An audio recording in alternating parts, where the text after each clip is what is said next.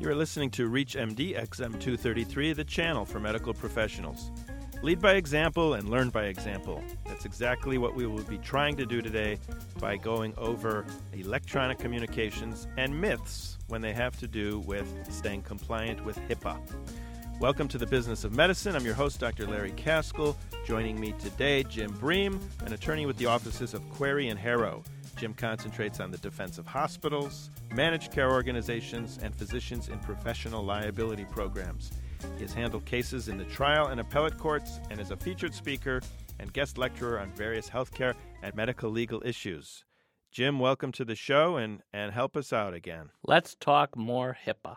Let's talk HIPAA again. Is it true or false that the HIPAA privacy regulations prohibit or discourage doctor to patient emails? Well, I'm going to say that it doesn't prohibit it, that but that there you have to take some precautions and have some sort of secured network in place. So I'm going to say it is not true. There certainly has been a myth that's been propagated that emails are no longer acceptable under HIPAA. You are correct. The physician can communicate by mail, by email, or even by telephone, but one needs to limit the information provided we recommend against actually providing test results, diagnoses, or other protected health information, particularly on a voicemail message where you have to recognize this could be heard by other individuals in the household. I'd like to jump in. Uh, in our office, we have a voicemail system where we can leave results of the patient's tests on a call in system where we call in and, and punch in their social security number and leave whatever results we want to for them. And only the patient can call in to a defined phone number, punch in their social security number, and listen to the message. I am assuming and I am hoping that that falls within safe HIPAA rules. A great example of a HIPAA compliant program. Excellent. So, the thing to avoid is leaving messages on people's answering machines. We can't do that anymore unless we just say, please call the office. Well, that's right. And that's what you need to do in terms of confirming an appointment or asking that a patient call back, you can leave a message and say, for instance, let's take our uh, example of an androgynous patient A. You can call APA's household and say, APA, this is to remind you of your appointment tomorrow. APA, your test results are back. Please contact the office so that you can discuss your results with Dr. Kaskel. But by leaving a message saying that they have an appointment tomorrow, aren't we potentially violating the privacy of the patient whose mother may not know that that patient has an appointment the next day. Remember, you're calling this phone number that the patient has given to you in the patient's initial encounter or with information that the patient has provided to the office with the reasonable expectation that it will be used for these types of communication. What you don't want to do is call that and say, APA, oh my God, you're HIV positive. Right.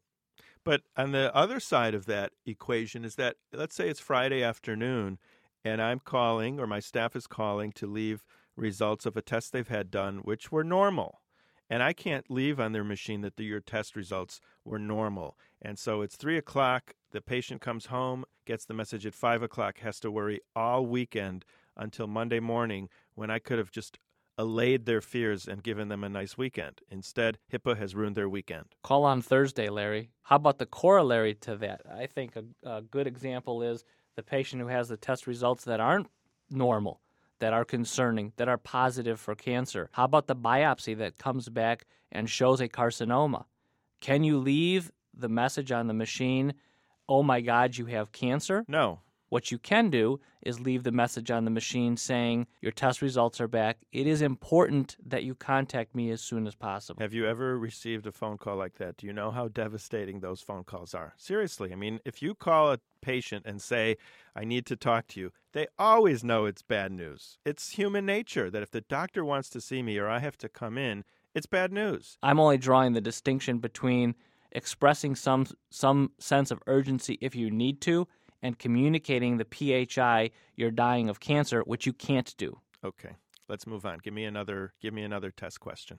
Let's stick with emails. What about with respect to email communications? Can you send to my general email address APA, right, my patient name, APA at Comcast.net?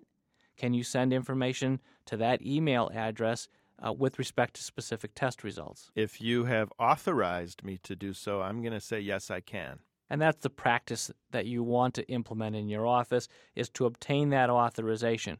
Once you've had the patient's authorization to communicate in that manner, it's acceptable. I, I'm not using email with my patients, nor are my partners, nor are a lot of my colleagues, because it, it seems like it's a slippery slope. Once you give that access to the patient, they're going to be using it for everything. They're going to be using it to ask any question they have about anything, whatever pops in their head at that moment, they'll be sending me emails. Well, I think that's a valid concern. And when is it that you are going to be able to treat somebody via email? That somebody's on the road and they're sending you a Blackberry message with their signs and symptoms, and you have no eyes, no ears, and no hands on the patient. I am, once again, I'm in a, a precarious situation which I don't want to be in.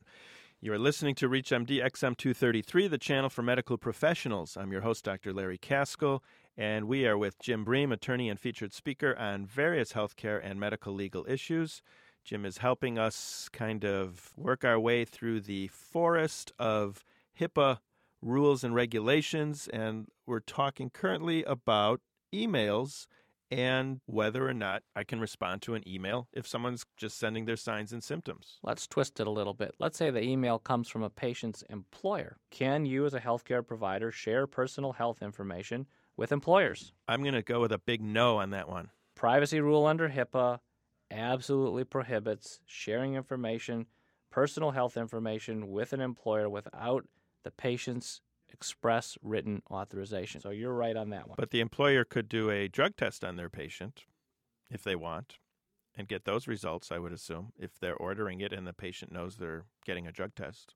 That certainly would be part of the patient's employment agreement with the employer, and that really is a separate issue uh, and not an issue th- with respect to our discussion here today. Okay.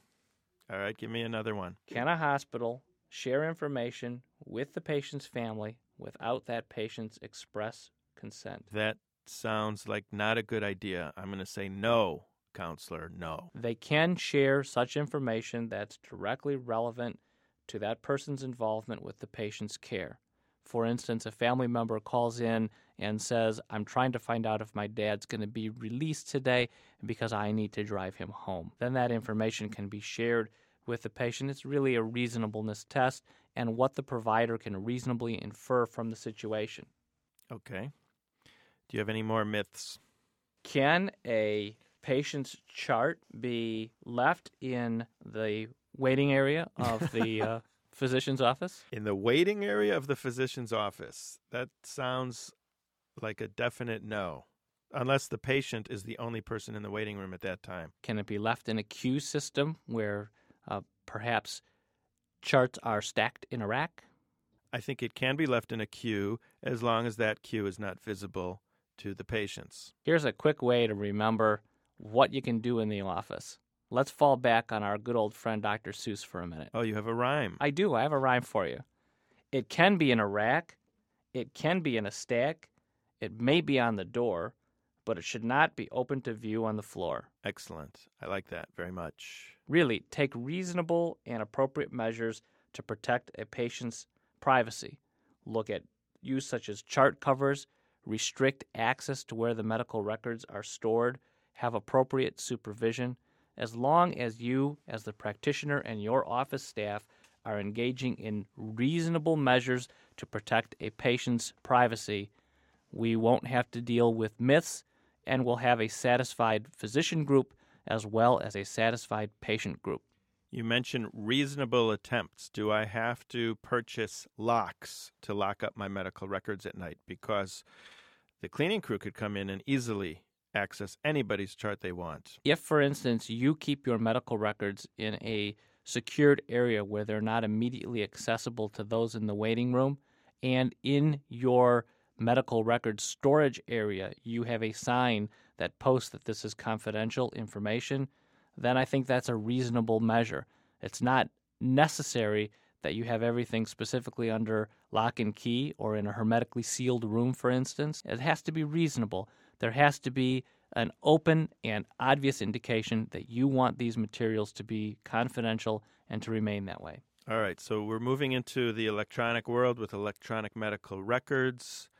I have recently instituted an electronic medical record in my office, and I think I'm doing as good a job as I can with protecting patients' privacy.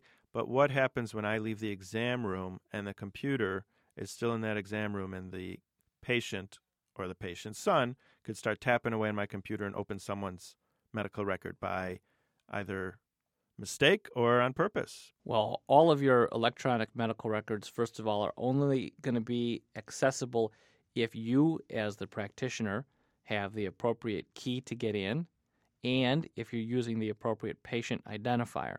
My question to you, as you were posing the question to me, was going to be what happens when you leave the room? Do you log off? Well, what if you log off each time that means every time you come back in the room you have to log on and you're talking about a 45 second lag time to access the patient's record.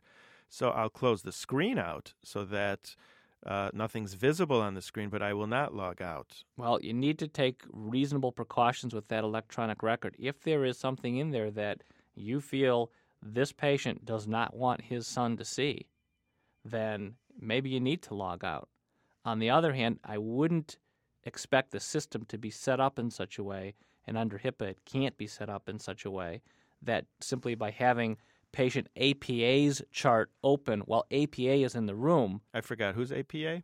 Androgynous patient A. And the reason you're saying that? Because we don't want to reveal any of this protected health information. Okay. we want to make sure that the system is set up in such a way that APA can't go and access your other patients, right? Because you don't want APA walking out of that room and, and walking down the hall and knocking on the door and saying, oh my God, I'm glad I'm not you. All right. So, what other EMR fears do I need to have when it comes to HIPAA? And have you seen anything pop up unexpectedly? Not uh, necessarily with respect to HIPAA, although I have seen in a hospital setting where it has been it has been possible that a individual is making an entry on the wrong patient chart. Another HIPAA question comes into play when some hospital systems are starting to toy with the idea of having uh, all system access to their electronic medical records. You have to be careful about providing all practitioners access to all records because that certainly would have HIPAA connotations. Jim, thank you so much for coming on today and dispelling the myths of HIPAA. I'm Dr. Larry Kaskel, and you've been listening to The Business of Medicine on ReachMD XM233, the channel for medical professionals. For comments and questions, send your email to xm at reachmd.com. Thank you for listening.